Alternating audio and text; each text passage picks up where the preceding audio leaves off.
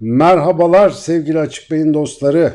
Biliyorum uzunca bir zamandır bekliyorsunuz. Hem de iki buçuk dakika geç kalmışız. Şimdi fırça üstüne fırça yemişizdir ama girer girmez gördüm ki 40 beğeni ve bir dislike almışız. Bu güzel bir şey. Daha başlamadan yayına bayağı bir rozet biriktirmişiz. Çünkü bugün beklediğinizi biliyorum. Uzun süredir bana da Açık Bey'indeki arkadaşlarım vesaire çok söylediği ESG diye tabir ettiğiniz Emrah Sefa Gürkan bugün bizimle beraber doçent doktor Emrah Sefa Gürkan'la en sonunda Açık Bey'in YouTube kanalında bir araya geldik. Ee, Emrah'cığım hoş geldin demek istiyorum. Öncelikle niye Merhaba demek hocam. istiyorum dedim. Merhaba. Şundan ben seni ilk defa Flu TV'de olma, olmaz öyle saçma tarihte izlediğimde sen böyle çok güzel konuşuyorsun, anlatıyorsun falan ama yani ilk duygumu ben daha önce de başka bir yerde ifade ettim. Sana da direkt söylemek istiyorum. Ben dedim bu adamla bilgi almadan önce ben bu adamla arkadaş olmak istiyorum. Çünkü öyle muhabbet bir adam ki yani sevimli falan böyle bir de yani konuşması maşallah kendimde kendim gibi birini görünce de böyle gaza geldim. Hiç takılma, ığlama falan yok. Tık tık tık tık tık böyle gidiyor. Dedim bizim bir şekilde tanışmamız lazım. Mekan olarak yakın olsak da hayat ailesinden daha bir araya gelemedik ama e, bu vesileyle de tekrar e, böyle karşı Aslında biz yakında çal- yakında çalışıyormuşuz. Çok yakın, tabii. e, Yakınız. Üsküdar Üniversitesi'nde çalışıyordunuz. Siz değil mi? Evet evet 29 Mayıs Bizim yan tarafımız. Evet artık taşındık ama Evet. zamanında e, yan yanaymışız. Ben orayı bir sene sonra öğrendim bu arada. Hiç kafamı dışarı çıkarmadım. Şimdi dediler yan taraf 29 Mayıs Üniversitesi. Aa falan derken taşındı zaten. Ee, çok fazla şey ettiremedik.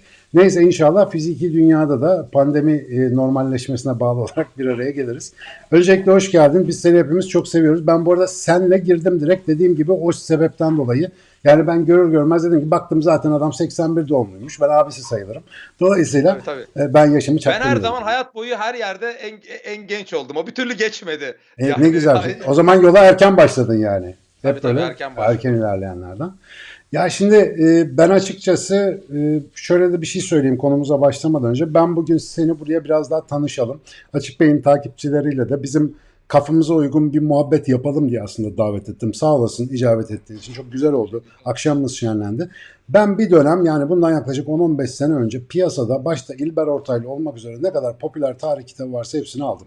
Şöyle bir niyet ettim Allah rızası için tarih okuyacağım dedim. Kültürümü arttırayım. Hatta gittim sahaftan Will Durant'ın o şeyi var ya bilmem kaç ciltlik tarih onun 2-3 cildini birkaç yüz liraya falan satın aldım. O kadar gaza gelmiştim yani. Fakat sonra bir iki tane kitap okuyunca dedim aga bu iş benim işim değil. Yani ben gene nörobilime döneyim, beyin okuyayım, davranış, psikoloji falan. Bir şekilde içinden çıkamadım. Seneler sonra seni görünce bende tekrar bir merak başladı. Şimdi normalde yani biz tarihi böyle dinlemiyoruz falan ama burada özel bir vaka olduğu belli. Benim beyin ve evrim anlatırken coşmama benzer bir coşma görünce dedim ki işte demek ki bu ekol başka yerlerde de çalışıyor. Biz kendi aramızda sana zaten açık beyin diyoruz. Hani konusunu böyle anlatabilen adam açık beyindir bizim için. Şimdi ben öncelikle şunu sor- soracağım. Görünüşte belli oluyor ama e, benim anlattığım konuların merkezinde insanın kendini gerçekleştirmesi ve mutluluğu meselesi var. Ve her konuma ilk soru olarak bu beş sorudan ilk olarak şunu sorarım. Emrah Sefa Gürkan mut- mutlu bir insan mıdır? E, kendisinden razı mıdır? Bir daha gelme şansı olsa aynı hayatı mı yaşardı yoksa başka bir şey mi yapardı acaba? Bu konuyu hiç düşündük mü? Yoksa şimdi beraber düşünelim mi? E, düşündük. E, iki şeyi ayırtayım. Ben çok content biriyim. Yani hayallerimi gerçekleştirdim. Hatta 10 sene önce geri gelsem bazı şeyleri e, elimle yazıyor olsam onların ötesinde şeyleri bu gerçekleştim. Bu akademik olarak da demiyorum. Hayatta, aile olarak, e, ne bileyim manen, e, arkadaş çevrem olarak en çok gurur duyduğum şeylerden biri arkadaş çevremdir. Çok önem veririm ona. Çünkü ben e, az çok orta üst sınıf bir ailede büyüdüm ve şeyin paranın problemleri çözmediğini hatta iyi manage edilemezse birçok problem yani ben yaşamımı başkalarına göre yaşamama lüksüne sahip olduğum için hem aileme hem kaderime işte Allah'a Tanrı'ya herkesin meşrebine göre bu cümleyi çevirsin. Ee, şey yaparım. Onun dışında çok çalışarak bir yere gelmek. Kontentim ama hiç mutlu bir insan olmadım. Zor yani çünkü. Mutlu bir siz insan çok olmadın. okuyunca- Hı. Yok ben çok depresif biriyimdir. Hı. Yani öyle çok az insanla görüşürüm. O yüz binlerle buluşma o işte. O terapisi onun. Yani çünkü genelde insanlar konuşunca böyle e, iki buçuk senede falan ilgimi kaybediyorum ve genelde hep katalog şeyler. Özellikle bu çok okumanın böyle bir zararı var yani. Belli mekanizmaları çözüyorsunuz. Sonra o çözmeyen biriyle anlaşmak biraz zor oluyor. O yüzden mutlu, ben çalışarak o mutsuzluğu yenen biriyim. Ee, fakat başka biri olsam ölürdüm mutsuzluktan. Yani öteki insanlar niye mutlu? Çünkü belli yanılgalar yaratıyorlar. Belli kavramlar gelenekten gelen metafizik kurallar olabilir. Bir takım batıl inançlar olabilir. Bir takım ideolojiler olabilir. Beynin ön lobunu yormuyorlar. Ee, ben o hiç kafayı otomatik vites alamadığım için genelde e, pesimist biriyimdir. Bu yaşlar da kötüymüş yani. E, 30 35 ile 45 arası bir orta yaş krizine giriyor olabilirim. Dolayısıyla bir 45'e falan getirirsem iyi olacak yani. Artık Henüz henüz motosiklet almaya kalkmadıysan sorun yok. Var mı motosiklet? Yok yok hayır. Aslında ailemde motosiklet binen de var. Güzel bir fikirmiş. dedim. Yani şimdi ben 40 çok temkinliyimdir ya. Tabii Hayatta işte. öyle şey riskler yap- Kırklara alamam. Ama geldin bir mi yavaş yavaş bizim var. Türk erkeklerinde oluyor. Ya silah merakı ya motosiklet merakı böyle riskli bir şeyler. O da muhtemelen ya geldik gidiyoruz orta yaşı da geçtik bu dünyada başka bir atraksiyon yok mu kardeşim falan diyen bir iç sesten kaynaklanıyor muhtemelen. Ama e, zannediyorum hani bunu e, bizim gibiler biraz daha farklı atlatabiliyorlar. Çünkü hayat bazı şeylerle dolduğu zaman hani e, o tip riskli şeylere ihtiyaç olmuyor, olmuyor olabilir. Bu arada bu tarihçi anlatırken böyle bir nerd bir dönem var mı? Yani böyle oturup kapanıp okumayla ilgili çok böyle obsesif okuma, toplumdan kopma dönem falan oldu mu hiç hayatta geçmişte? Yok ben zaten sadece 3 kişiyle görüşüyorum hayatımda. Hiç öyle ben sosyal biri değilimdir. Hala da mı? Beni telefonda falan tabii tabii kesinlikle. 6-7 tane arkadaşım var onların da dönemlik 3 şey oluyor. Ben öyle insanlarla falan uğraşma yani çok güler yüzlüyümdür. Yolda gören herkesle konuşurum falan filan ama öyle normal hayatta ben 12 saat hep çalışıyorum. Yani o çalışma şey de olabilir. Bazen sosyal medyada da olabilir ama hep masa başındayım. Ya da efendime söyleyeyim yürüyüş yaparken belgesel dinlerim, işte kitap okurum, sözlük bile okurum. Yani ben e, hiç çalışmıyorsam bilgisayar oynarım. Öyle interaction'a bana bir şey veren interaction'lar çok nadir. Arkadaşlarımın büyük bir çoğunluğu da mesela Ankara'dadır birkaç tanesi. Her akşam iki saat konuşuruz falan. E, ben öyle biri değilim yani. Güler yüzlü olmam e, çok sosyal olduğum inancı. Sosyal olan adam bunları yapamaz. Bir insan canı sıkılmasa o kadar dil falan öğrenmez herhalde. Manyak olması lazım. Öyle O mi? bana çok büyük haz veriyor. Hani kangallar koşamazsa kasları ağrıyormuş ya. Ben kendi kendime meditatif bir durum yaratmazsam yani yazarak falan beni yazarken görseniz terliye terliye böyle bir yani trans halinde eşim falan çok şaşırırdı ilk tanıştığında. Yazmam, okumam, üretmem, konuşmam lazım. Yoksa o canlılık, o beynimin o yani seksteriorize edemezsem, dışarıya vuramazsam e, şey oluyor. E, benim babam da tek çocuk, ben de tek çocuğum. Belki ondandır. E, çok da büyük bir kütüphanede büyüdüm. Böyle mesela tatile falan şimdi ben turist rehberliği bitirdim. Bir tura katılacağım 7 gün.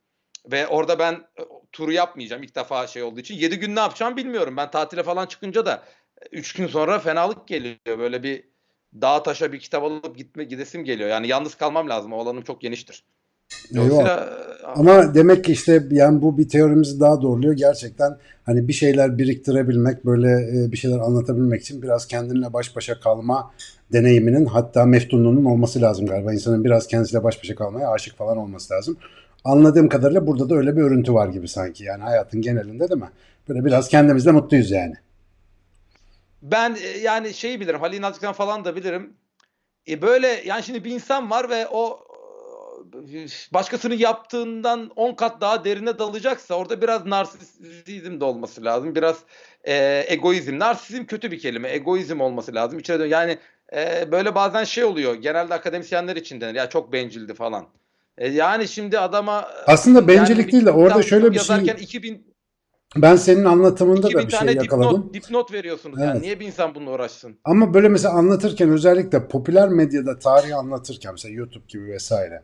Yani insanlara bu kadar e, anlaşılır bir şekilde ulaşabilmenin bir yerinde de sadece narsistik bir şey değil de yani diğer insanlara şefkatle ilgili de bir şey var galiba. Onlar da bunu bilsin gibi mo- motivasyon var mı arkada? Çünkü sen bir Tabii anlatıcısın. tabii. Yoksa be- bana kimse bunu yaptıramaz yani. Yani e, orada şey var. Ben onu paylaşmak istiyorum. Çünkü e, bunun dönüştürücü etkisi ben şeyi çok sevdim. Bu tabii tesadüfen başladı ama ben bundan 11-12 yıl önce doktor öğrencisiyken cebimde para yokken Otom Mystery Podcast diye bir şey başlatmıştım. 450 bölüm 4 dilde biz dünyanın en iyi tarihçileriyle podca- podcast yaptık. Ben onu paylaşmak istiyorum. Çünkü okuduğum, bulduğum şey Türkiye'nin özellikle şu andaki durumu hep o sıradanlık, vasatlık, medyokrite partu diye çıkmıştık. Vasat yani kötü. Şimdi onunla gençleri yiyorlar. Benim 30 yaşında üstüne söyleyecek fazla bir şeyim yok. Oradan beni alamıyorum. 30 yaşın altında hala şey var. Hele 20 yaşında altında. Bana çocuk şey atıyor. Orta Anadolu'dan bir ismini söylemeyeyim. Hocam ben buradayım. Beni burada hiç yani arkadaş bulamıyorum. Sizi gördüm aydınlandım. Burada hani kitap okumaya başladım. Şimdi çok özel bir şey bu. İki tane böyle insan kurtarsanız tamam o hayattaki misyonunuz odur yani. Bizde herkes şey olacak ya. e, Atatürk olacak. Bütün Türkiye gerek yok. Yapamazsınız zaten. E, Üç kişiyi kurtarın. Ee, yani bu işin çok abartmak istemiyorum. Her şey vatan için, hizmet için falan filan. Çünkü benim bir olayım da balon patlatmak. Türkiye çok ikiyüzlülük. E, kamusal alanda biz istediklerimizi konuşamadığımız için kendi özel hayatımızda disiplinsiz ve kural tanımaz, kamusal alanda da sürekli birbirimizin kafasına kendi uymadığımız kuralları e, çakan bir toplumuz. Ondan dolayı da şöyle bir zehirlenme yaşanıyor. Herkes olmadığı bir şey. Ben buna karşıyım. O yüzden kendimi de böyle çok şey yapmayacağım. Bu iş tamamen altruizm değil. İşin içinde kibir de vardır. Ama bir kısmı da hoşuma gidiyor. Genç çocukların önünü açma. Çünkü onun 20-30 yılı kurtulur. Ya beni de açsın. 10 sene sonra baksın desin ki ya Emrah Safa da ne kadar saçma şeyler söylüyormuş. Aman tanrım çok güzel bir şey olur. Yani e, çünkü onun dışında bu sefer ya siyasi olarak şey yapacak ya o bilmem necidir bucudur işte şu niye açıldı bu niye kapandı o bunu oho bir Twitter'a giriyorum. Ya hiçbir kaliteli bir argüman bir şey yok. Konuşma şeyi yok. Bunu verebilmek insana sadece tarih değil. Ve tarihçi iyi bir ta- iyi bir tarihçi, iyi bir psikolog da aynı yerde buluşur, anlaşır. Yani çünkü o bir metottur, konuşabilme adabıdır, bir derinlik kazanmadır. Ben ilk programlardan birine demiştim. Bir şeyi iyi yapmayan adam hayatını boşa harcamıştır. Bir şeyi iyi yapsın, iki tane bir şeyi yapan adam buluşsun, anlaşır. Çünkü e, fine tuning dediğimiz şeyi yapabilir. Yani ince ayar görür. İki, karşıdakiyle empati yapar. Hemen silmez, hakaret etmez. Zor işler. Karşıdakinin hata yapabileceğini, e, zekasının yetmeyeceğini, bazen yorulabileceğini, hemen bizde bir şey diyorsunuz o falan. Yani çocuklara bunu verin de kurtarsınlar kendilerini. Ben kendi çocuklarıma verebildim. 8 yaşında çocuğun videosunu koyuyorum. Altına yani 20 yaşında böyle işte öyle. Ben bana ailem verebilmiş. E, ben de o gençlere hakikaten kar, benim kardeşim yok. Kardeşim gibi onlara vermek isterim bunu. E, çok da abartmayayım ama yani. Hay, hay, hay ağzın bal yesin. Çok güzel söyledin. Yani hakikaten işin en e, şey e, veciz anlatım kısmı bu. Bir şeyde derinleşmek hayatta gerçekten önemli. Gençler inşallah bunu not almıştır. Bunu bir kafaya takarlar, peşine giderler. Zira bizim aslında yapmaya çalıştığımız e, bi- bizi burada bir araya getiren şey de bir şeyler anlatmak, paylaşmak bu hoşumuza gidiyor. Çünkü karşı tarafta şöyle işte eminim sana da çok geliyordur. İşte o bahsettiğin Anadolu'daki arkadaş gibi. Yani şöyle bir ilham aldım, şöyle bir hayat değişikliği yaşadım vesaire gibi. Hepimizin hayatında zaten bakınca birileri bize bunu yaptı da biz de böyle olduk. Yani birilerinden gördük bunu. İşte senin de muhtemelen hocaların etkilendiğin vesaire bir şeyler vardı geçmişte ki böyle oldu. Ben işte yakında yayın alacağım inşallah. Sevgili Ali Demirsoy benim Hacettepe'den hocam. Bütün- şaftımı kaydıran adamlardan biridir mesela. Peki ikinci soruyu o bağlamda sorayım. Şimdi böyle e, bir Emrah Safa Gürkan kolay yetişmiyor derler ya. Bir kere hep bir spekülasyon var. Dört dil mi biliyoruz, altı dil mi biliyoruz? Öyle bir şey geziyor ortada. Kaç dil var? Ee, Yani ben konuşup yazabildiğim ve ders anlatabildiğim İngilizce, İspanyolca, İtalyanca, Fransızca e, yazdım da, yayın da yaptım. E, Almanca konuşamam, bir makale yazmıştım ama çok unuttum. Eskiden Farsça ve Latince de bilirdim onlar kaynadı arada tabii. Portekizce, Katalanca da duysam anlarım, okuduğumu da anlarım. E, Ay bilmediğim hiç alakamın olmadığı Arapça hiç bilmiyorum, sıfır. Yani Sıfır Osmanlıcadan geri biliyor. Bir de Rusça bilmiyorum. O, Kürtçe falan da bilmiyorum yani. Farsçaya benziyor ama duyduğum zaman. Ama yani saydıklarım Yani öyle bazen 7-8 tane ediyor minimum yani. Efendim? Bir 7-8 tane ediyor sayınca böyle. Benimkinin orijinalliği konuşabilmem. Yoksa 30 dil bilen de var. Ama ben 5 tanesini 4 tane Türkçe ile 5 tanesini ders anlatacak kadar hem konuşup hem yazacak. O benim için bir puzzle'dı. Yani hoşuma gittiği için yaptım. Böyle biraz e, değişik kimliklere bürünmeyi falan seviyordum. Öyle bir oyundu.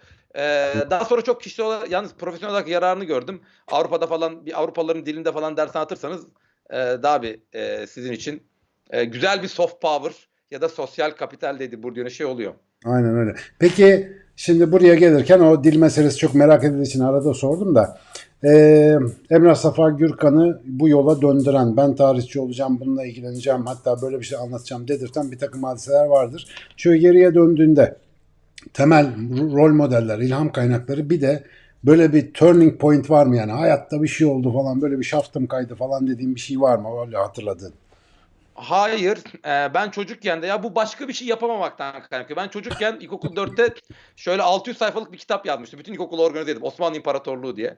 E, Tercümanın Altın Tarihi diye bir kitap vardı. Onu tekrar kopyalamıştık. Araya ama başka şeyler koymuştuk falan. Zaten seviyordum. Babam tarihi çok severdi. Antropoloji çok severdim ben ama iki tane kitap vardı evde. Onları okuyabiliyordum. Yoktu yani. Ben siyaset bilimiydim. Siyaset bilim çok kısıtlı geldi. E, sosyoloji falan da Türkiye'de yok gece kondu çalışıyor bilmem ne falan. O da benim ilgimi çekmedi. Hani benim hayatta kafamda sosyal bilimlerle ilgili sorular vardı. Bu tarihle sınırlı değil ama e, tarihçinin şöyle bir avantajı var. Diğer ilimlere, tarihle antropoloji ilimlerin atasıdır yani o sosyal bilimlerde. Çok merkezindedir. Bütün şeyler sosyoloji, işte ne bileyim psikoloji dahil alıp kendinizi harmanlayabilir. Mesela siyaset bilimi öyle değil. E, tarihle antropoloji o açıdan biri zamanda giderek yani diakronik olarak biri e, bugün de çağ değiştirerek çok e, diğer şey alanları kullanılabilir. Ben o yüzden hep ağımı geniş atmaya çalışırım. E, dolayısıyla hem böyle arşivcilik, sahaf severlik falan filan da var. Türkiye'de de o yapılabiliyordu ama benim kafamda sorular vardı. Türkiye neden geri kaldığı sorundu. Mesela hep düşünmüşüm çekirdek aile tek yöntem midir? Efendime söyleyeyim neden ahlaki kurallar, toplumsal kurallar zamanla değişir? Değişimi görmek istediğim zamanla bunu tarihle. E bir de ama bu ilgimi yansıtıyor. Bir de şeyi ben Bilkent Üniversitesi'ndeyken yurt dışına da gitmek istiyordum. Halil İnalcık gibi birinden çalışıp gidersem iyi bir okula giderim diye de düşündüm. Yani kariyerist bir yanı da var. Çok şey de yapmayayım. Ee, bir turning point yok. Hayatımda rol modelleri tarihçi bir rol modelim yoktu. Ama mesela Ferhan Şahs'ı çok severdim çocukken. Dünya çapında Hmm. iş yapabildiğini anlıyordum. Onu hakikaten bir rol model olmuştur. Şey olarak değil ama tarz olarak değil de yaptığı işin kalitesi olarak. Başka rol model olarak ee, yani tarihçi olduklarını düşünmüyorum. Böyle O belki entelektüel Mesela bak Ferhan Şensoy enteresan bir şey oldu çünkü bir anlatıcı o da. Yani bir, çok iyi bir anlatıcı, çok orijinal, Tabii, unik, çok orijinal. unikum yani. O benim için çok şey. Unik bir adam. Ee, geçen gün Ali Poyrazoğlu'nu fark ettim. Onu tanısaydım o da olur mu? Çok Türkiye'de öyle o kuşakta öyle garip e, insanlar o arada 80'lerde falan ekranlara da çıkıyordu. Ferhan bunu öyle ifade edebilmiş bir adam. Hakikaten rol olarak ben e, beni çok etkilemiştir. Vallahi onun dışında düşünmedim yani birebir tanıdığım insanlar içinde ama benim Beni gel, galiba etkiledi. burada genel cevap şey yani yapacak başka bir şey olmadığı için biraz bu bu biraz ortak bir hikaye. Ben bunu birkaç kişiden daha duydum. Yani bir nevi hayat şartları o tarafa doğru insanı götürdüğü için orada derinleşmek zevkli de gelirse hem derin hem mutlu bir insan ortaya çıkabiliyor ama bazen kayıp insanlar ortaya çıkıyor böyle durumda alternatifsizlikte. Evet, evet. Muhtemelen burada bir şanslı yönelme var. Herhalde orada bir şey olmuş ama ben şimdi şunu merak ediyorum. Dedim ya bir sürü tarih kitabı aldım. Sonra ben onların hepsini sahaflara verdim. Çünkü şöyle bir şey var. Biz doğa bilimciler olarak biraz böyle hani laboratuvar tipi deney gözlem vırt sırt kafamız öyle çalışıyor ya. e, hani acık böyle kanıta dayalı olacak. Bir, bir şey böyle direkt birçok kişi tarafından doğrulanır olacak falan. Şimdi tarihte biraz böyle değil. Yani farklı kaynaklarda farklı yorumlar. Bir kere olayların nedenleri, sonuçları, işin arkasındaki felsefe, o dönemin ruhu falan filan gibi hikayeler biraz yoruma açık gibi gözüküyor. Kendinden emin olarak konuşmanın zor olduğu bir alan gibi geliyor bana. Bilmiyorum doğru muyum ama sen de şöyle bir şey görüyorum ben. Sen böyle tak tak tak tak ya bu böyledir bu böyledir tat tat tat tat böyle yerleştirebiliyorsun. Bu bir e, yumuşatma mı? Yoksa tarihte böyle bir tercih mi yapılması gerekiyor? Şu açıdan bakayım, şu ekole göre bakayım falan gibi. Ben şimdi metodu vermek isterim ama sosyal bilimler 70'lerden sonra postmodernizmle garip bir yere gitti. Yani aydınlanmanın bir eleştirisi aslında gerçek yoktur falan filan diye her şeyi relativize edince de ya bir şey söyleyemiyoruz. Aynen öyle. Pozitivizmi ve bilim perestliği eleştirirken bilimsel metodu eleştirmeye başladılar. Mesela bakın şöyle bir argüman vardır postmodernlikte. Amerika'da Kızılderililer ne zaman Amerika'ya gitti? 10-12 bin yıl önce. Ama Kızılderili kabilesine sorarsanız hep buradaydık diyor adamlar. Postmodernizm diyor ki 10-12 bin yıl önce diyemezsin. Çünkü bilim de bir paradigmadır. Kızılderili miti de bir paradigmadır. Hop ya şimdi bir dakika.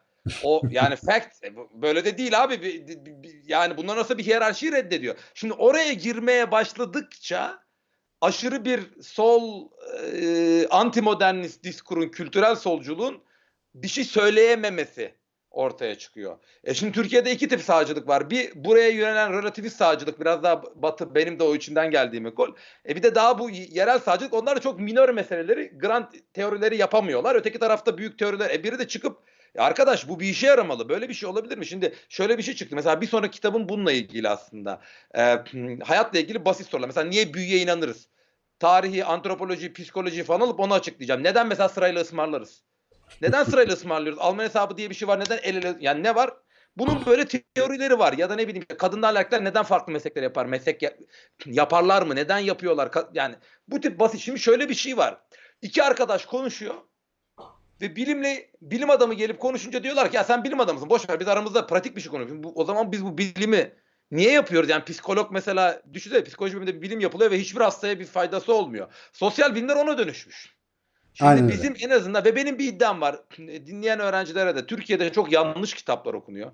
İki tane her alandan ekonomi, tarih, antropoloji, sosyoloji, eee, felsefe iki tane introduction kitabı, giriş kitabı okusunlar. Hayat boyu kendinden o kadar çok şey katar ki ve tarihçiler de okusun çünkü tarihçiler sosyoloğun giriş kitabını bilmiyor. Bunu Amerika'da ilk ilk- şey üniversitede veriyorlar zaten. Bizde vermedikleri için. Bunları okusunlar. Yani ne bileyim Maslow'u bilsin yani. Bir şey psikolog olmasına gerek yok ya da klinik deneyle ilgilenmesine gerek yok. O temel kavramlar sonra hayat daha yaşayacak. Yani sosyal bilimler bir divan edebiyatı gibi hava atılacak. Belli jargonların arkasında böyle e, şekil yapılacak bir şey olmamalı. İnsanlara da seslenmeli. Çünkü bunu yapabilir. Çünkü pratik meselelere karşı bir cevabı var. Biz kendi aramızda böyle anlaşılmaz dillerle bir şey anlatıyoruz. Aşağıdaki halk da sonra birkaç tane popülist adam çıkıyor. Yanlış yalan yanlış bir şey katıyor bunları arkasına. E Sonra anti entelektüelizm oluyor. O obskürantist gizlici dilden dolayı bu oluyor. Ben biraz bunu kırmak istediğim için tak tak tak konuştum. Tak tak konuşurken de metodunu vermeye ve mesela ben videoda yanlış söylediğim yerleri kesmedim hiç. Kurguda atmıyoruz biz onları. Çünkü herkes o hızla konuşursa yanlış söyler. Ve ben genelde hep internette linç edip duruyorlar. Ben de dalga geçiyorum. Ben de kendimi ve her zaman söyle ben saçma bir şey söylüyorum. Mesela Türkiye'nin buna alışması lazım.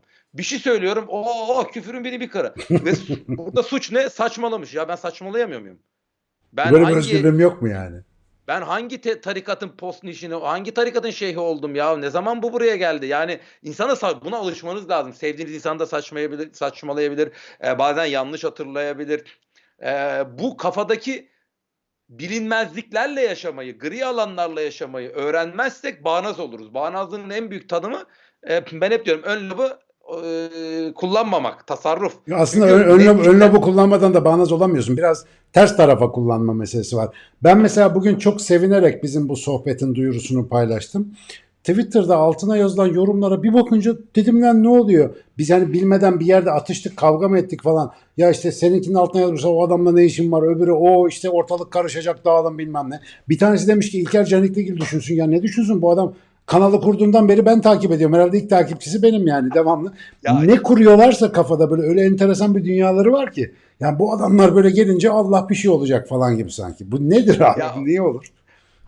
Ee, o ben onu ben onunla ilgili şöyle bir şey geliştirdim. Linçle ilgili de geliştirdim. Bazen bana hakaret ediyorlar. Sonra e, düzgün cevap verince arkadaş da olduk. Şimdi insanların kafasına mesela yatarken 10 bine kadar sayın bitmiyor. Şimdi 300 bin, 500 bin, 1 milyon kişi izliyor beni.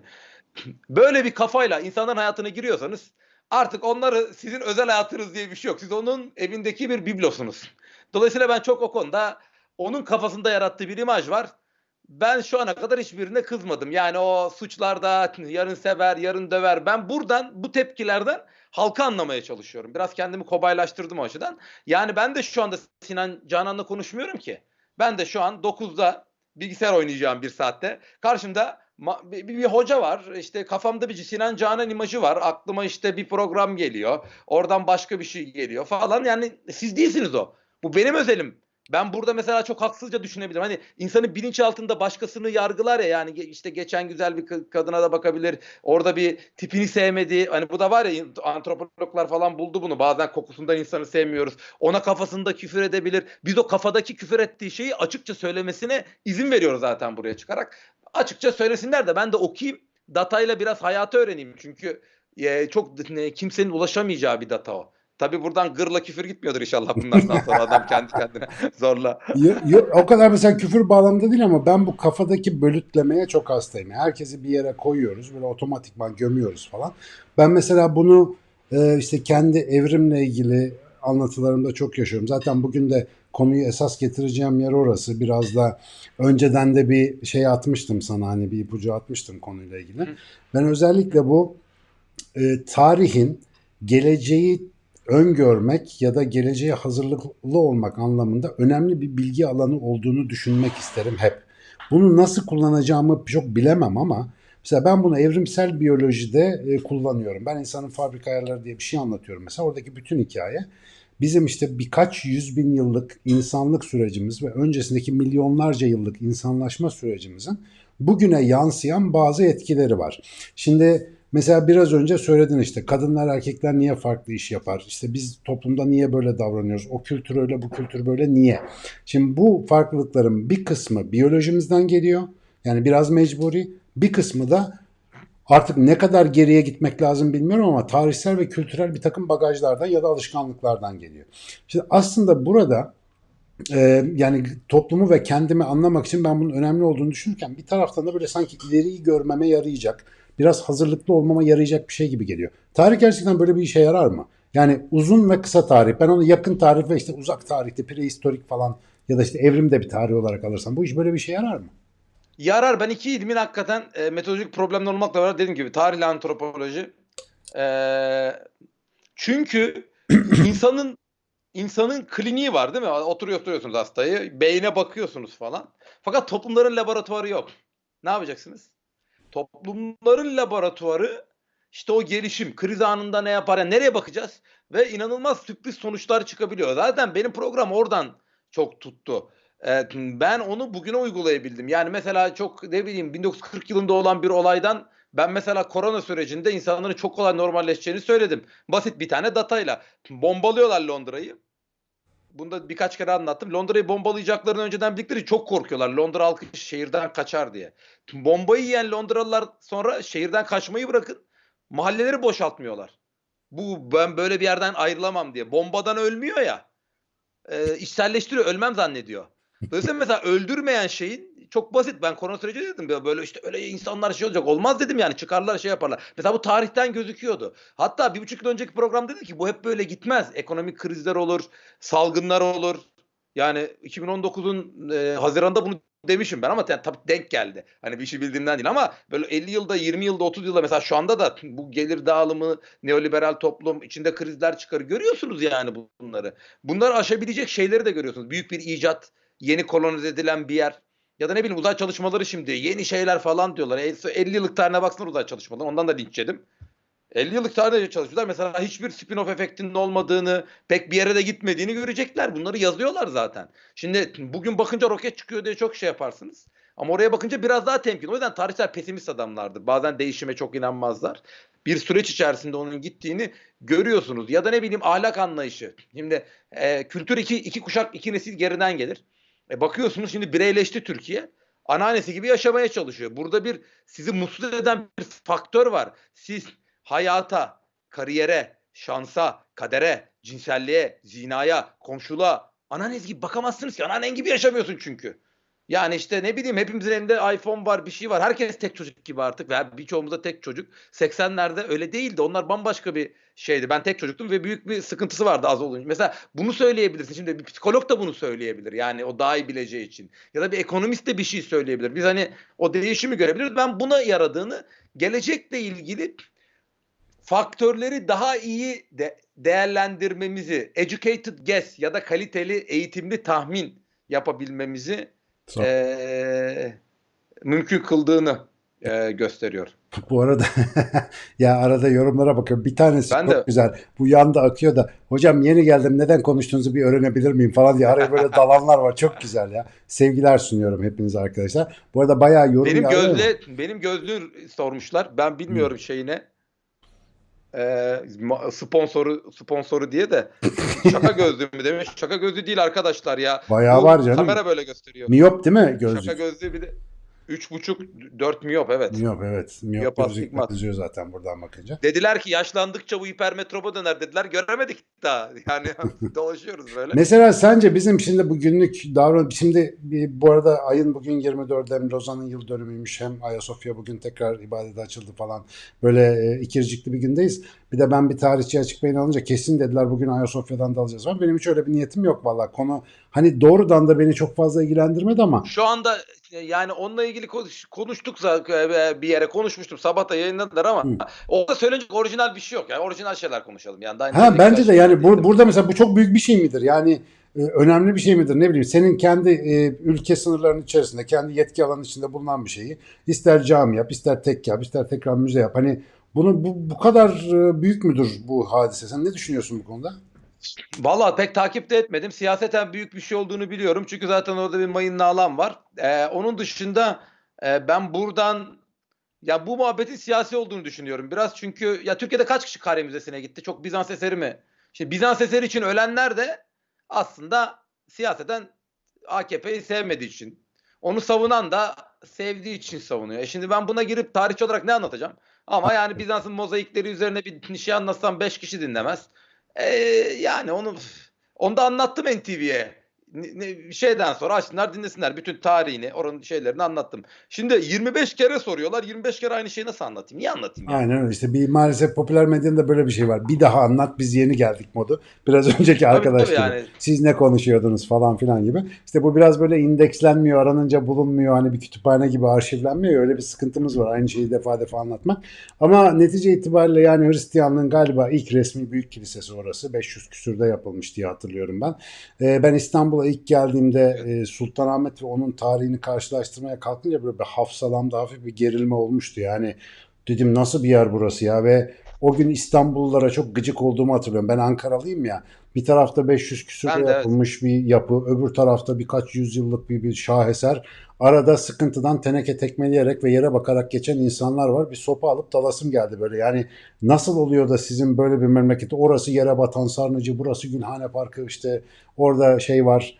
Benim balkonu Hümayun dediğim bir yer var şeyde. Adı ne oranın bilmiyorum da. Topkapı Sarayı'nın bir balkonu var ya. Köşkü'nün şey. Evet evet şey e, Gülhane'nin şeyinde.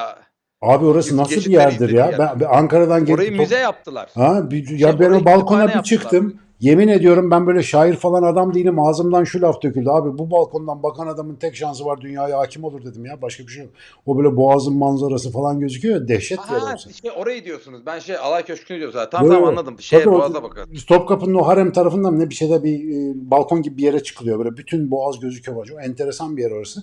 Yani şimdi ya bunlar elimizin altında malzemeler ama yani tutup da bu malzemeleri ne bileyim New York'a gittim ben mesela. Herifler bir doğa tarihi müzesi, doğa tarihi müzesi anlat anlata bitiremiyorlar. Tamam çok güzel bir şey ama yapma bir şey abi orada işte adam yapmış parayla pulla getirtmiş yığmış oraya. İşte bizim bütün evrimsel biyolojinin her türlü kanıtlarını da doldurmuş ya da Londra'daki hikaye. Aslında bir kurumsal bir eğitim fakültesi orası. A- aynen Eğitim öyle. birimi yani. Ya bizim burası organik yani ve her şey bizim elimizin altında falan filan ama böyle bir kıymet yok ama bir şeye bir siyasi ya da dini ya da bir sosyal bir şey yüklendi mi değer bir anda bizim gündemimize geliyor. Ayasofya'da ne oluyor diye sorsan içeride ne olduğundan kimsenin haberi yok ama işte böyle bir simgeler bizi biraz çok ilgilendiriyor herhalde öyle bir durum var diye tahmin ediyorum ama İşte o da o da insanları kalitesiz bir yere kalitesiz bir yere ittiler. Şimdi şeyi de söylüyorum yani Türkiye'de kitap pahalı falan diyorlar ya. Euro üzerinden Türkiye'de kitaplar ortalama 3 euro falan.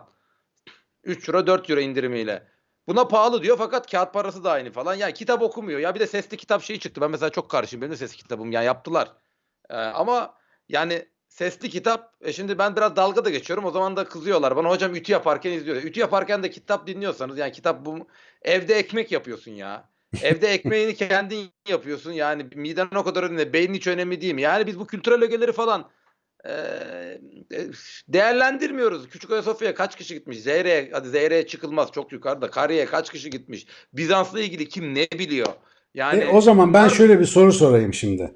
Yani madem tarih bizim bugünümüzü anlamamız ya biz niye böyleyiz ha? Bu soruyu soruyorlar sana çok muhtemelen. Yani Göçmen bir kere- toplumu kurumları geride çok net Osmanlı'da da okumuyormuş. Bunu biraz bunu herkes bilir kitabında anlatmaya çalıştım. Okuma açısından hep geride ve Türkiye çok ileri de gitti. Bakın ben o kadar pesimist değilim. İleri de gidecek.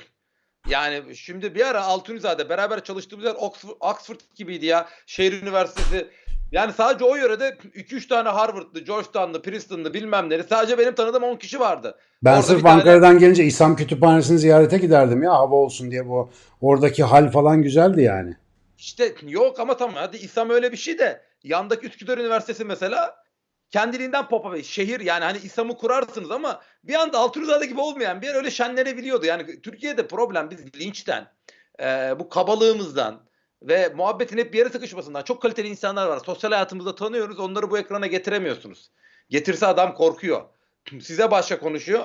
E, e çünkü adama sürekli her dediği lafta. Yani abi roket niye izliyorsunuz dedim. Linç ettiler beni. Çocuğuma piyano dersi e, veriyorum diye Afrika'da açlar varken çocuğuna piyano. Abi şimdi yok işte yani bana etki etmez bu. Ama gerçekten biraz daha kırılgan bir nedir? Adam çıkmıyor. Türkiye'de çok değerli insanlar var.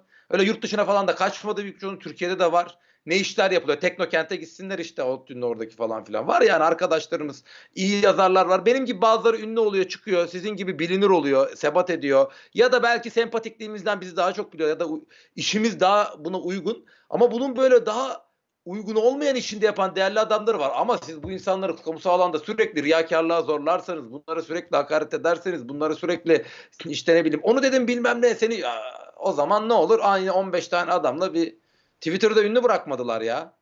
Twitter'da vallahi eskiden ünlülerle konuşuyorduk. Böyle, böyle muhabbet ediyorduk. Ünlü kalmadı. Vallahi bir ben kaldım. Ben hakikaten. ünlü değildim zaten oraya girdim. Orada ünlü oldum. Dolayısıyla böyle bir şey e, Ama yani arada bu arada bu linç provokasyonu benim hoşuma gidiyor. Ortaya bir şey atıp böyle tepkileri izlemek. Millet de beni sinirleniyorum falan zannediyor şeylere. Halbuki dediğin gibi sosyolojik gözlem için çok güzel. Ya bu arada hakikaten ben tahmin ettiğim gibi seninle konuşmaya başlayınca 38 dakika geçmiş. Esas soracağım Evet. soru kaldı. O soruda zaten öncesinde muhabbet etmiştik. Dur çok fazla da zamanını çalmadan şey sorayım. Şimdi senin sadece tarih değil aynı zamanda antropolojiye meraklı olduğunu biliyorum ve psikoloji de okuyorsun bir taraftan ve şeyi anlamaya çalıştığını söylemiştim bir ara. Yani insanların işte bu davranışlarının ne kadarı biyolojik altyapıdan kaynaklanıyor, ne kadarı işte genetik olarak geliyor, ne kadarı kültürel olarak geliyor. Bununla ilgili şimdi benim e, linç demişken benim de linç yediğim bir yerler var. Mesela ben ne zaman kadın erkek beyniyle ilgili bir şey anlatmaya kalksam rohoho ya feministler ya bilmem neler bir ayaklanıyor. İşte öyle kadın olmaz öyle erkek olmaz. Ya abi yani 1500 tane hayvan türünden ben sana örnek getiriyorum, literatürü koyuyorum. Sen insan olarak bunları tercih etmiyorsun diye ya da bunları görmüyorsun diye. Bunları silemiyoruz. Yani insanda da böyle bir altyapı var. Anlatmaya çalışıyoruz. Ama bir taraftan da muhtemelen sen de yakalamış olabilirsin. Toplumsal ve bireysel davranışlarımızın tarihsel antropolojik ya da evrimsel kökenlerine doğru gittiğinde bazı şeylerin kaçınılmaz olduğunu da görebiliyorsun. Senin böyle yakaladığın bir şeyler var mı? Yani bu meşhur nature mı nurture mı tartışması var mı? Yani do- doğadan mı gelir bu sonradan mı öğrenilir hikayesinde ne düşünüyorsun? Ya sen? ben burada burada sizin linçlerle ilgili bir önce şunu ekleyeyim. Ee, ben psikoloji okuyunca e, okumaya başlayınca yani birkaç senedir böyle hani canım sıkıldı tarih şeyden falan. Çok şaşırdım. Bizim alanda deseniz ve fark ettim ki sonra da bu Jordan Peterson'ın kitabını falan da okuyunca aa adam doğru diyor. Beni Amerika'da rahatsız eden bir şeydi. Böyle kültürel sol, ekonomik sol değil. Kültürel yani kimlik üzerinden giden bir sol, radikal bir sol. Ee, biraz burada diskuru söylemi ele geçirip bir engisyon kurdu. Ve burada e, her türlü fark kültüreldir. Yani annelik de kültüreldir, şey de kül- bizde öyledir yani çıkıp de- demek zor. Hem biological determinizm derler. Fakat sonra psikoloji kitabını okuyunca ilk fark ettim. Yani iki yıl önce, bir buçuk yıl önce falan. Allah Allah bu nasıl diyor dedim ya. İşte mesela demin YouTube'dan fark ettim. Eşcinsellik doğal bir şey midir diye video yapmışsınız galiba siz. Demin yanda çıktı şu anda öyle çıkıyor. Ben o soruyu bir şeyde soramam. Cevabını açmaya da korkuyorum. Böyle bir korku alanı var bizde. Psikoloğa bir geldim ne güzelmiş. Adamın beynine bakıyor. Aa öyle mi? İşte 4 yaşında çocuklara şey yapıyorlar. Ee, ya da bu Deborah Tennant'ın meşhur bir kitabı vardı. O hocamdı benim. Kadınla erkek değişik konuşur falan filan diye. Onu mesela kültür olarak açıklıyordu ama 4 yaşındaki çocuğa bakıyorlar. Bu nasıl kültüre öğretilmiş olabilir? 2 yaş çocuğa bakıyorlar. Aa o zaman bazı şeyler biyolojik olabiliyor. Ya tabii abi daha Evet. bir, bir yaşının altındaki çocuklarda çok ciddi patern farklılıkları var. Daha sosyal öğrenme başlamadan yani.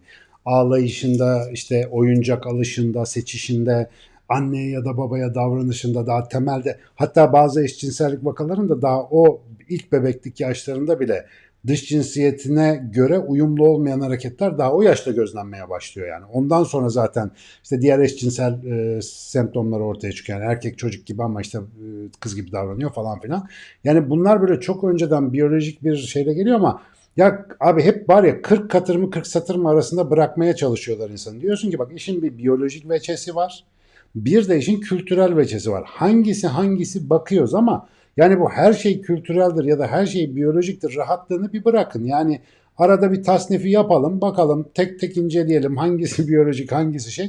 Buna pek gelemiyoruz. Galiba bu konforu bozucu bir şey. Yani bazı şeylere bilmiyorum diyemiyoruz mesela. İlla her şey Bu- kültürel bu- olacak. Bu şey gibi çok terkil postmodernizmin artık aşırı kaç. Şimdi 70'lerde çok önemli e, şeyler yaptı postmodernizm. Gücü, işte ataerkilliği sorgulamayı ya da oryantalizmi sorgulamayı öğretti.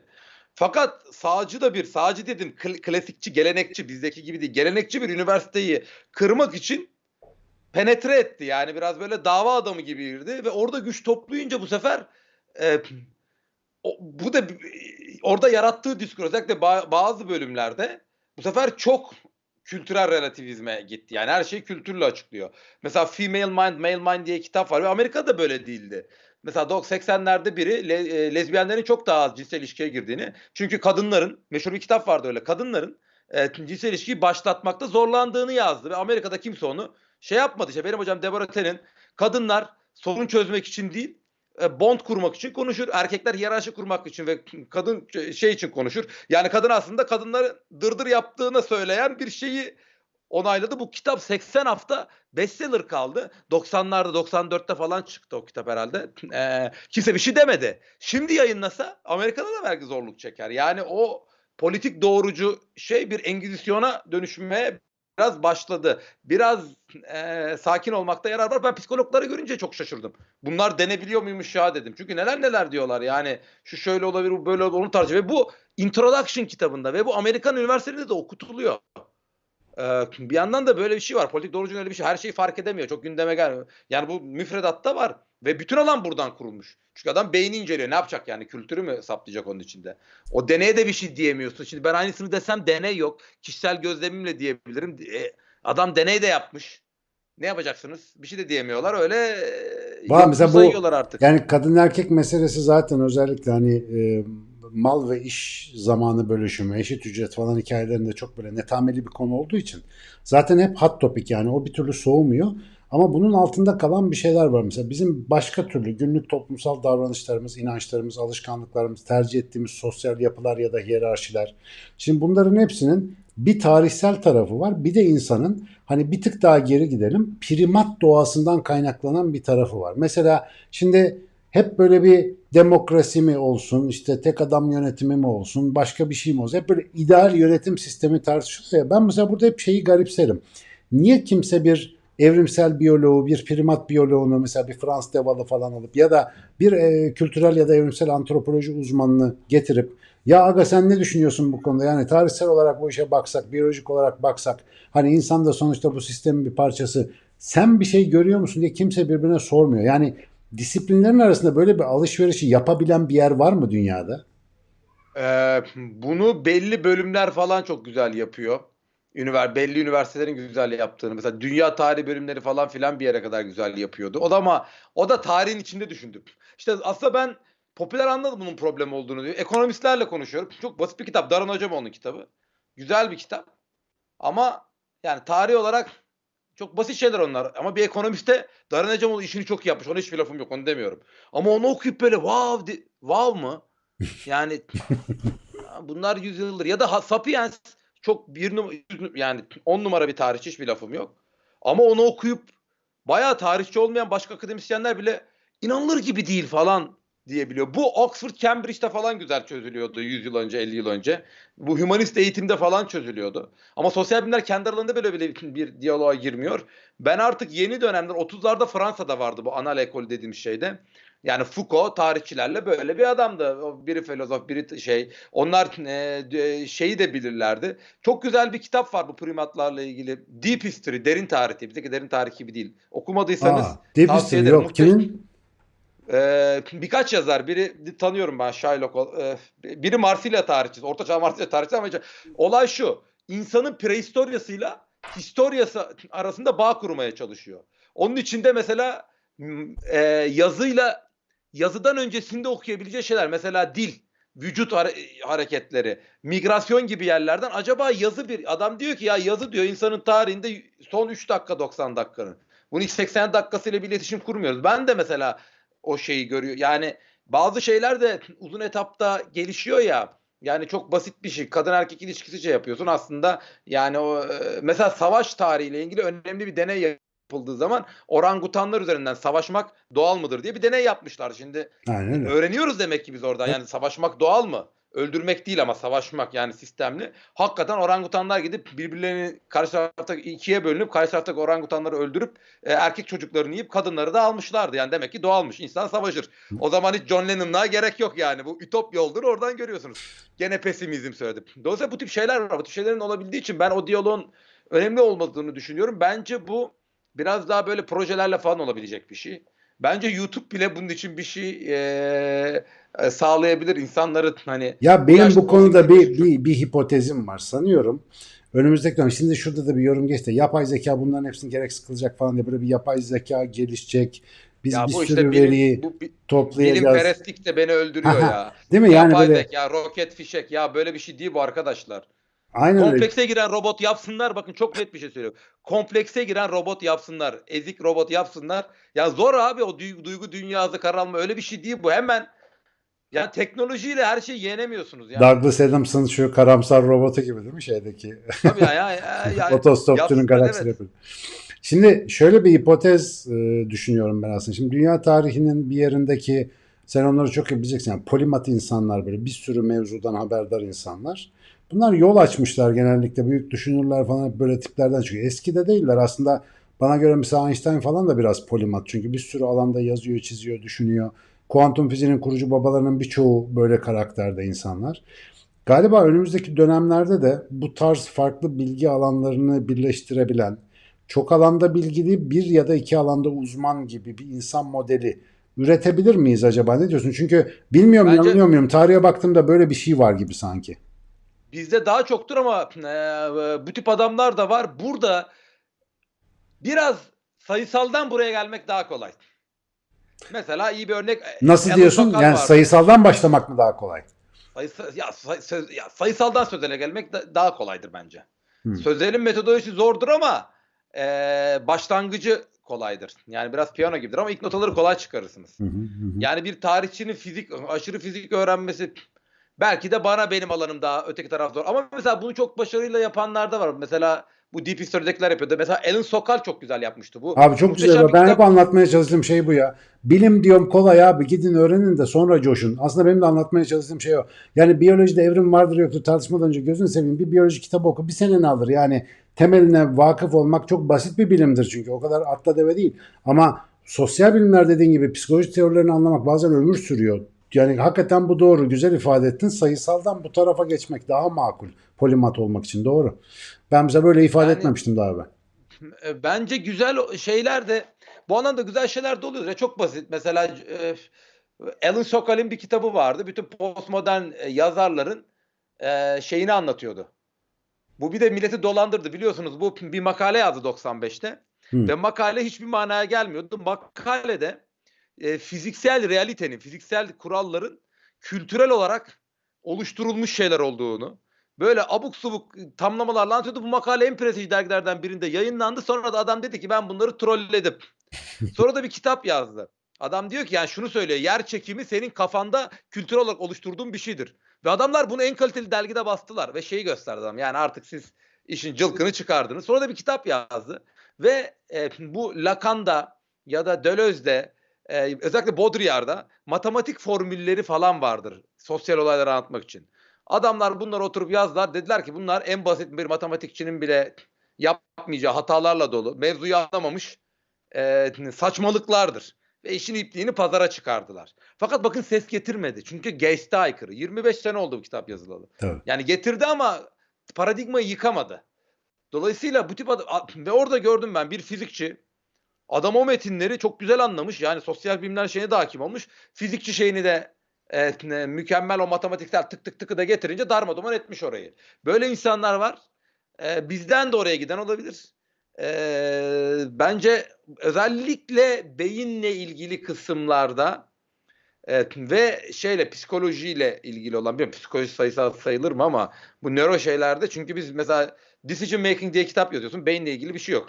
Mesela rasyonel modeller kuruyorsun. Sen, sen peki ona nasıl bakıyorsun? Şimdi birçok yerde şey böyle nöro pazarlama, nöro mimari, nöro işte ekonomi falan gibi şeyler böyle biraz istihzayla karşılanıyor. Sosyal bilimler bunu çok sevmiyoruz. Geçen gün bir hatta bir hoca ben Üsküdar Üniversitesi Nöro Pazarlama Bölüm Başkanlığı yapıyorum. Adam direkt bana daldı yani. Dedi ki ya saçma sapan işlerle uğraşıyorsunuz. Daha yeni tanışıyoruz bismillah. Yani hoca dedim bir dakika hani yani o bir akademik bölüm sonuçta. Sen nasıl bakıyorsun bu işlere? Vallahi Her şeyde bir nöro var yani. Bilmediğim bir şey öğretebilme kapasitesi olduğu için ben ona bakarım. Nöro, nöro tarih Yani yapsak mesela detay- gider mi? Nöro tarih olur bence. Şu anda ekran nöro tarih gibi gözüküyor. Bak nöro tarih böyle falan. Evet, evet, ya, evet yan yana durduğumuz için. Ya şu bence önemli. Orada bir bir şey oradan bir şey alabilmek, hani onun teorisinden bir şey öğrenebilmek. Ya mesela Allah aşkına şöyle bakın böyle Nobel aldı adam. İnsanlar rasyonel değilmiş deyip kitap yazıp duruyor ekonomistler ya. Bunun için kitap böyle Nobel aldılar ya. Behavioral Economics diye bir alan var. Hiçbir şey anlatmıyor alan. Hiçbir şey anlatmıyor. Rasyonel demiş insanlar. Allah Allah. Şimdi nöroloğa sorsak onu da iki dakikada söyleyecek bize adam. yani mesela gelenek nasıl çalışıyor? İnsanlar nasıl bağnazlaşıyor? Bunun yani faşist bir Almanya'yı anlamak istiyorsanız ya da linç kültürünü anlamak istiyorsanız e, ya da insanların mesela e, belli bir insanın biyografisini yazıyorsunuz. Bir orta yaş krizinde ne olduğunu vücudunda anlamak istemez misiniz? Hele hele bu kadar özellikle Türkiye'de birey bazlı tarih yapılırken ben anlamak isterim. Birey olarak anlamak isterim kendimde. Tarihte de anlamak isterim. Burada bulguları güzel paylaşan Amerika'daki gibi kitaplar olması lazım. Ben o yüzden hep İngilizce okuyorum. Hiç Türkiye'de o kitapların çevirilerine de pek güven olmuyor ama yani Amerika'daki Evet. syllabus'ları falan takip. Bizim Psikoloji sinir bilimlerinde de maalesef ben bazen kitap tavsiyesi istiyorlar. Bazı kitapları sırf çeviriden ötürü tavsiye edemiyorum. Hani bizde de İngilizce kitap okuma alışkanlığı pek yok. Bazı çevirilerde gerçekten katlediyoruz. Bunun da bir devlet nezdinde bir kontrolü mü olsa falan diyesim var artık. Yani öyle kitapların teliflerini alıp böyle canlarını okuyorlar ki. Yani çok mesela sinir bilimleri hakikaten önemli kitaplar var. Türkçe'ye çevriliyor ama bir lalet bir Google Translate vari bir çevirmen bir çeviriyor. Anla anlayabilirsen başka yayın de basamıyor ondan sonra onu. Ben beni yayın evine çok uğraştım yani alalım o kitapları basalım diye. O ciddi bir cinayet. Ee, bu arada gençlere mesajımız olsun. Yani her kitabı kendi orijinal dilinde okuyacak kadar bir dil bilsin. Tam bir Emrah Safa Gürkan kadar olmasa da biraz dil öğrenin de en azından onları İngilizceden orijinal okuyalım. Ee, bu arada birkaç dakikamız kaldı. Yani bir saati neredeyse tamamladık. Valla senle de hakikaten tahmin ettiğim gibi zaman su gibi akıp gidiyor. Ee, birkaç arkadaşım hatta çoğu yazıp duruyor. Şimdi bizi ağırlıklı gençler takip ediyor. Yani Twitter'da yaptığım son ankette 16-30 yaş aralığı e, baskın gözüküyor bizim takipçiler arasında. Ee, ne yapsın bu gençler? Mesela bizi tak bizi niye takip ediyor bunlar? Ya bu adamlar biliyor, anlatıyor, ne güzel diyor. Şimdi böyle arkadaşlar nasıl bu üniversite sınavları, saçma sapan bölümler, bilmem neler eğitim sisteminde bir iki öneri verelim bu arkadaşlara Emrah Safak Gürkan'dan. Birincisi kendilerini birincisi e, Türkiye'nin bu ya bir kere orijinal bir şey yapsınlar. Tekrardan sıkılmayı öğrensinler. Ben nefret ederim. O yüzden de mesela ben böyle bayramlarda falan tweet attıramazlar. Nefret ederim. Bir, tekrardan sıkılıyorsunuz arkadaşlar. Tekrardan sıkılın. Orijinal şeyler. arayın. İki, insanları ocu bucu bilmem ne şucu şu yöredir. Niyet üzerinden de şey e, gittikleri yer üzerinden değil oraya nasıl gittikleriyle şey yapın. Yani yoldaki o tecrübeyi e, gidiş yoluna puan veriyor hayat. Onu hiçbir zaman unutmayın. Üç, e, değişik şeyler denesinler. Ancak hayalperest de olmasınlar. Kendini e, kariyerlerini kurarken mesela ben konuşmayı çok sevdiğim, toplantıdan nefret ettiğim için iş hayatına atılmadım. Gittim hoca oldum. Konuş konuş ne güzel. Şimdi böyle yani kendilerini tanısınlar ve çok sevecekleri ama o kadar da çok sevmeyecekleri. Yani yaparken zevk alacakları ama sırf zevk almak için de yapmayacakları bir iş bulsunlar kendilerine. Ama her şeyden önce konuşmayı tartışmayı öğrensinler. Kompleks metinler okumayı öğrensinler. Kompleks filmler izlesinler. Yarın bugün tükettiğin şeyden daha aynı şeyi tüketiyorsan o günü kaybediyorsun.